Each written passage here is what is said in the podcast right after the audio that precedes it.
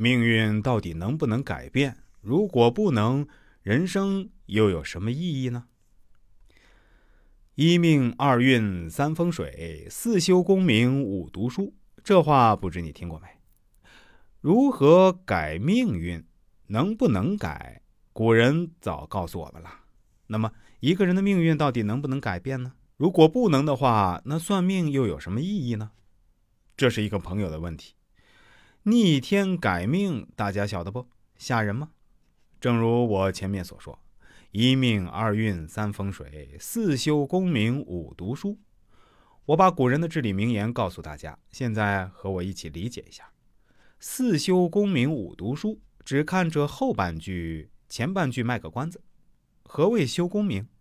功名是古代考取的，怎么考取呢？头悬梁，锥刺股，忘记没？闻鸡起舞，忘记没？修功名是努力。何谓五读书？读书是为了明理，修身养性。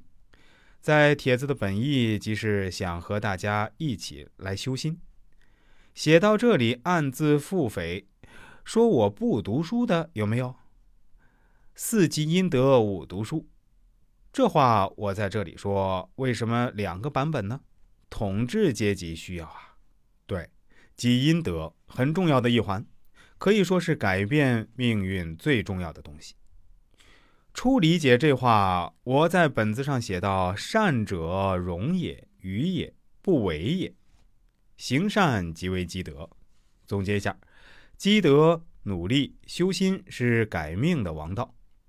最实在的、最不花钱的，不但利于自己，也会宜泽子孙后代。话说不说在我，事儿做不做在你，如此而已。接下来回到正题，继续说婚姻，继续说因果。一如既往唠叨：找官人是求官。找女人是求财，郎求财，女求貌，是为郎才女貌。理解这点儿，你已经走了半步，把握一点命运玄机了。那么什么是财？有这个疑问，请摸一下屁股。是的，你没听错，摸屁股。再摸下，顺便从屁股口袋里掏出一张百元纸币。呃，你只有五毛啊？那就五毛吧。拿出五毛的那位，你往天上扔。对，看看最高可以扔多高，先让五毛等着看硬币啥时候落下来。咱们先摸摸钱。我想问，实在不？谁说不实在？把它扔了，或者寄给我，我帮你摸摸。狼求财，男人求财，所以他追求的是实实在在的东西。是以人们常说男人是理性的。好吧，如果大家也想找我来给您看看，可以加一下我的 QQ。八五幺幺幺九零幺三。